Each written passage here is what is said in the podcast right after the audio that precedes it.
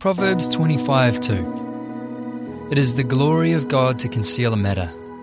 To search out a matter is the glory of kings. I don't know if you have ever had one of those moments with God where He does something really out of the box. And still, to this day, years later, it makes little or no sense to you what on earth it was about. Well, two years ago, I was living full time doing music. Um, and Katie and I, my wife, we would, we'd been traveling the world and playing music and praying for people and sharing conversations like this over the table in Germany and America and Uganda, Australia, New Zealand. And we came back from one trip and it was it was as if everything just came crashing down. It was like walking into a muddy blanket of hardness. And we'd, for like a few years, been experiencing these really miraculous um, ex- provisions financially, right? Because we were living by 100% living, just trusting that God week to week would provide for us. And most of the time, it would be Monday night, lying in bed, rent's coming out. We've got no idea where the money's going to come from. There's like 10 bucks in our account. And then I wake up in the morning and the money's coming, hundreds is coming, have come in from somewhere Rent's gone out. We've woken up and been like, whew, thank you, Lord. Anyway, so we'd experienced that for a few years. And then this, it was as if it just stopped. It completely stopped. And we were struggling to get by. And so I picked up some extra work and I would work and earn money. And man, it didn't matter how much I earned. I could bring in like thousands and thousands in one week and it would go instantly overnight with something every single time. A car would break, the washing machine, random bills, stuff just came out of nowhere. And then I started to get sick and unable to work. And in the midst of this, what was crazy about it would be that everywhere I went and did a show, like I would do tours, and on those tours would be as, almost as if two or three people after every show would come up to me and say, Strawn, I just want you to know this is going to sound strange, but I really felt like God tell me to encourage you do not stop doing what you're doing. Don't give up. The cost is worth it. Keep going. or I'd speak at a, a church community or something like that. Or someone from America would email me and just say, Hey, uh, I don't know if you um, have other people praying for you, but I've been praying for you and I just felt to encourage you don't stop. So every time that I would go, I quit this thing, I can't do this, God's not in this, I would get this onslaught of beautiful messages from people encouraging me not to give up. Well, one year it was getting bad, and Katie and I were um, we were going into Christmas, and one our eldest son he was at daycare, and Katie had come home, and she was distraught because we couldn't get anything for the kids, and we were just feeling low, and we had one of those moments where we are both just you know puffy eyed tears, kneeling on the ground just exhausted from the whole situation. And I hadn't eaten, and it was like three o'clock in the afternoon, and I had to go pick my son up. And I had these puffy eyes, and I was feeling so down, and I didn't want to walk into his daycare looking that way. So I said, Look, I'm, I need to eat something. We had no food at home. I'm going to go and buy a gluten free pie, which is like six bucks. So I go to the supermarket to get this pie. I'm wearing my sunglasses. I'm still crying. I'm like, a, I'm a total wreck. I'm lost. And I get to the front of the line, and just before I'm about to pay, the person in front of me turns around and says, Are you Strawn? And I said, Yeah, I am Strawn. I had no idea who he was. And he, he just turned to the till, till uh, person and said, I, I want to buy this man's pie. And as you can imagine, I'm like tearing up real bad right now. I'm like, Why are you doing that? And he simply turned to me and said, I know who you are. I've heard of what you're doing. And I want you to know God's with you. Be encouraged. Don't give up. right? So I'm like, dude, you've got no idea what this means to me right now. And uh, I'm a bit of a mess. He takes me outside. He lays his hands on me. He prays for me. And I'm like weeping and wailing outside the, the Burger King drive through, right? People must be looking at me going like, dude. Um, and he puts some money in my hand and he goes home. And it's the only time I've ever met that guy. And I rung up Katie just in tears and I said, Babe, we can't give up. Because on the way to get the pie, I'd given in and I'd said, You know what? I'm going to call my uncle. I'm going to ask for a job. And just as I rung up to inquire about the job, I felt God say, Don't ask yet, ask in an hour. This is 10 minutes before my pie situation. I was right at the end of myself, and then God spoke. And this guy prays for me, gives me money, and gives me this word of encouragement. What's amazing about that whole thing? I mean, that's amazing. But the thing that really struck me was that we spent that money in like an hour and a half. We did a grocery shop, we paid some bills, we put a little bit in for rent. We woke up the next morning in exactly the same financial strife as the day before.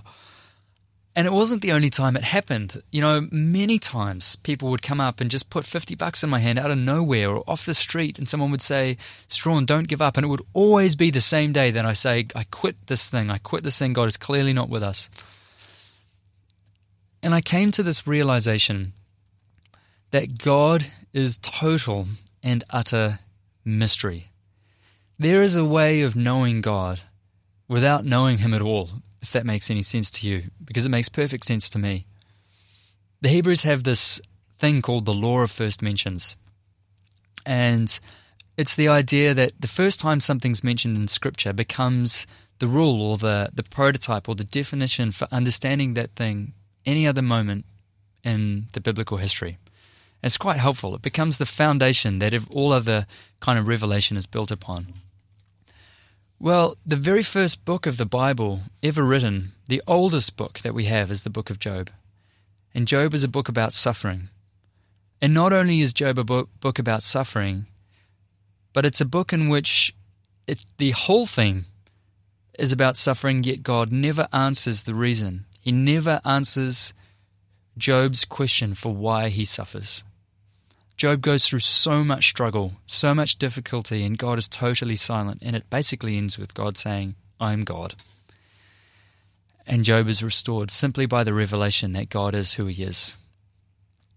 And I think it's amazing that the first book that we have, the first communique, the first written word, or the first story that we have of how God engages with the humanity is that you will go through stuff and you're not going to always understand why.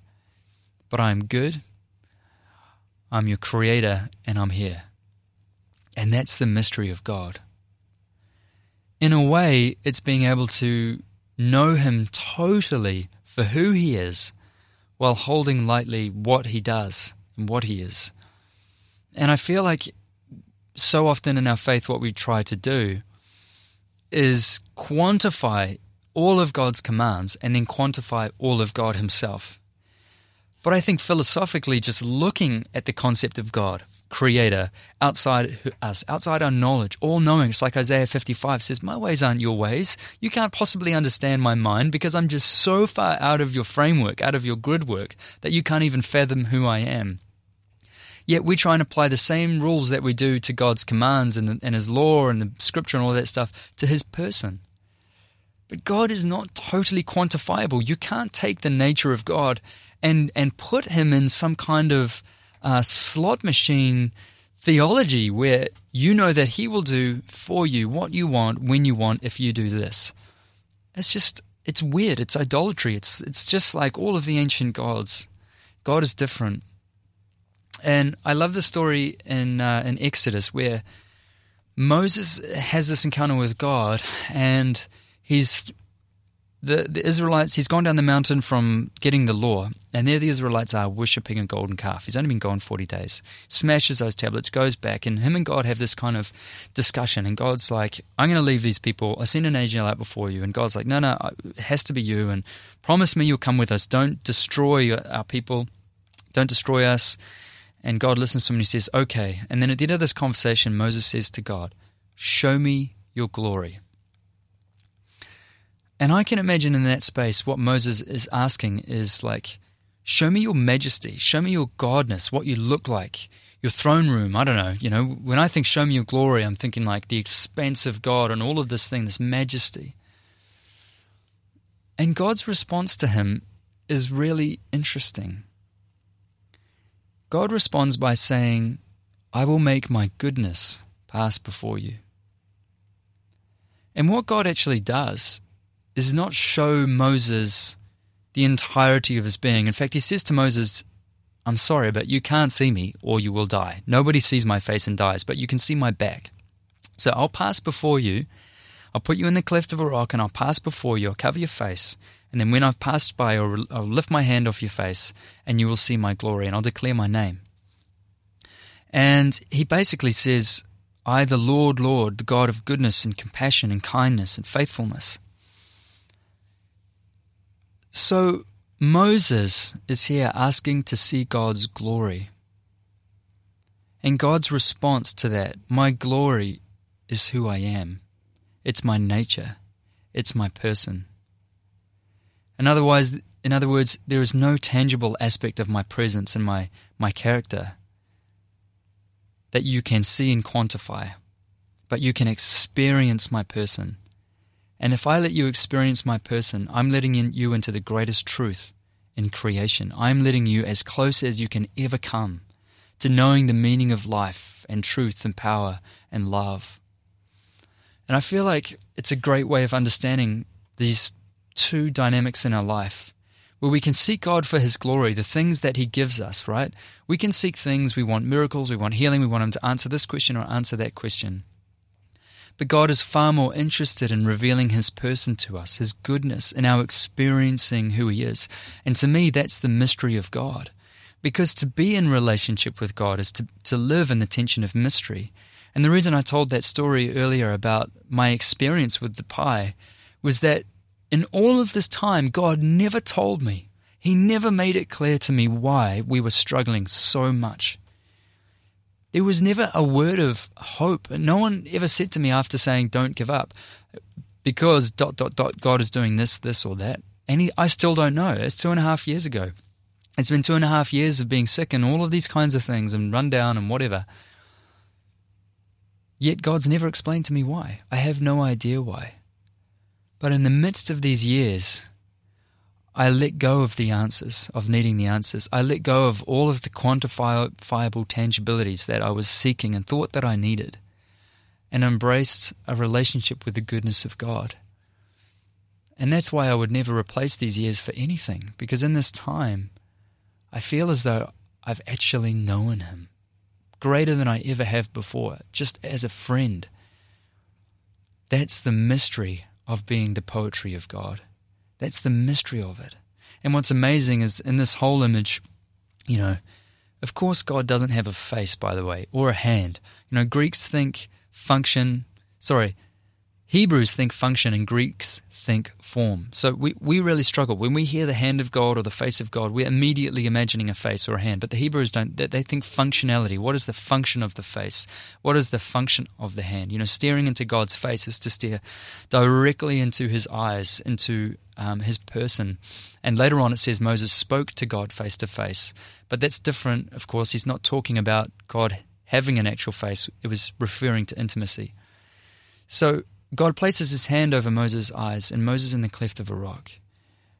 And of course, that image is an image of the type of Jesus, that we are now in the rock, Jesus. And we get to, as we hide in the cleft of him, experience only and totally the goodness of God. Not to die in his presence, not to not to be overwhelmed so much that we cease to exist or whatever might have happened to Moses when God says, you know, no one looks at my face. But we get to sit there in that rock and experience the beauty and the goodness of God.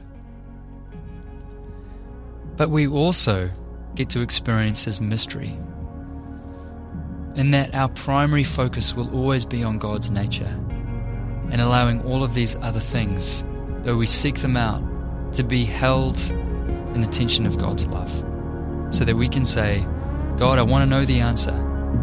I want to know why. I want answers to this season of my life. But if I don't get answers and I do have you, then that's enough.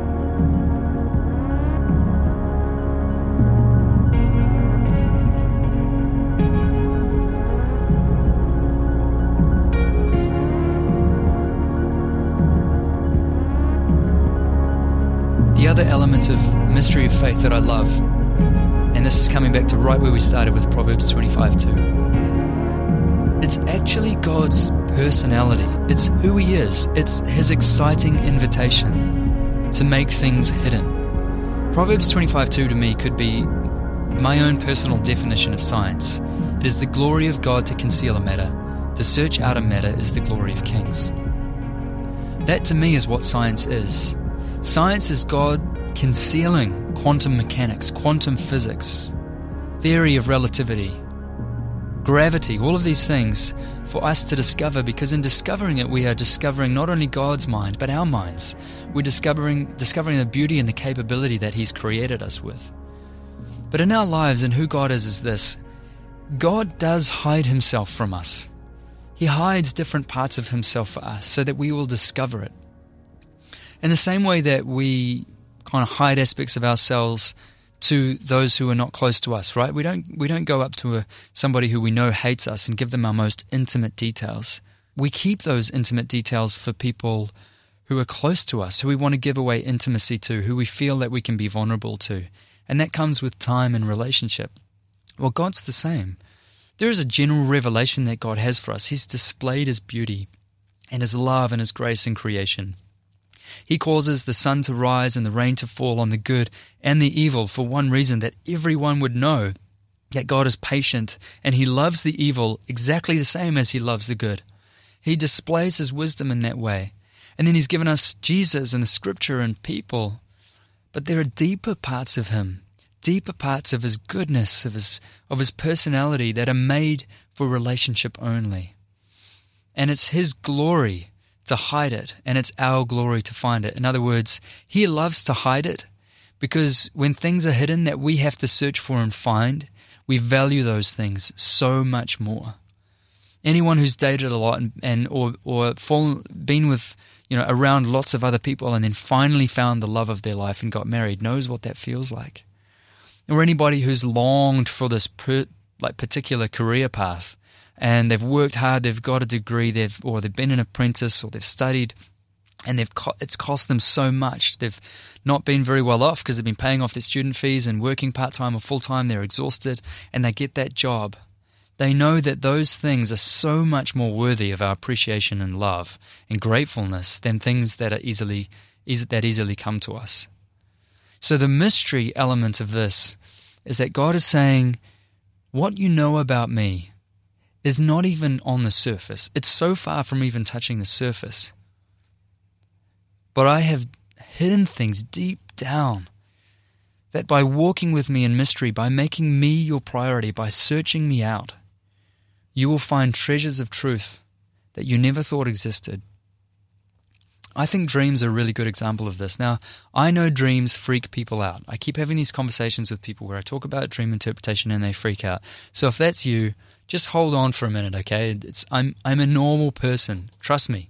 Um, but in this last two years, almost not without choice, I have just had these dreams, and in some of those dreams, God has come in and spoken to me. In other dreams, they're more like movies or pictures, and it's become one of the primary ways that I've learned to make decisions in my life and to walk with God. And a dream is something to me that it's like a seed planted. And the seed goes in, and you have this experience, and then you search it out. You search out the symbols, or the people, or the circumstance, or the colors, or the events. And it, it's as if the more time you spend trying to understand this, this parable, this night parable that God has given me, the more I dis- d- discover of this nuance of God. And if I just take the dream at face value, it might apply to one thing at one moment. But I have dreams from like six or seven years ago that I still find God speaking to me about today, that is still plunging the, the truth of my life and my soul and God's engagement with me. And that's the mystery of God. To have God is to hold both in tension the life that we live, the things that we go through, and knowing that God may never give us the context for it, but choosing to enjoy and take hold of and possess the goodness of God in the midst of it and it's about discovering Him and searching Him out in the places that we never normally would.